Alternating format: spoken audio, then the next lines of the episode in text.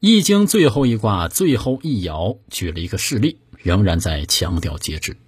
啊，你看这个易经中写啊，有福于饮酒，无咎，如其手有福失事。象说饮酒如手，亦不知节饮。解释一下啊，心怀诚信与人一起饮酒本无大问题，但是喝过量了，满头都是臭酒气，即使诚信也失去了正道，这是沉湎于过度。不知节制。据史料记载，纣王喜欢饮酒，曾经让数千大臣与宫女一起的牛饮呐。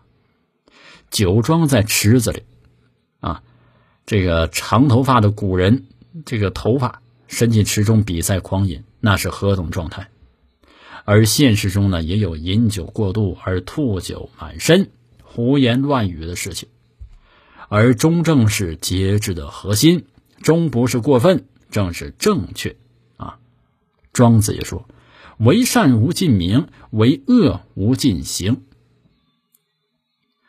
为不善乎显明之中者，人得而诛之。”说做这恶事啊，底线不能犯法，在公开场合做坏事会受到大众的制裁，暗地里做坏事会受到良心的责备。做人没节制能行吗？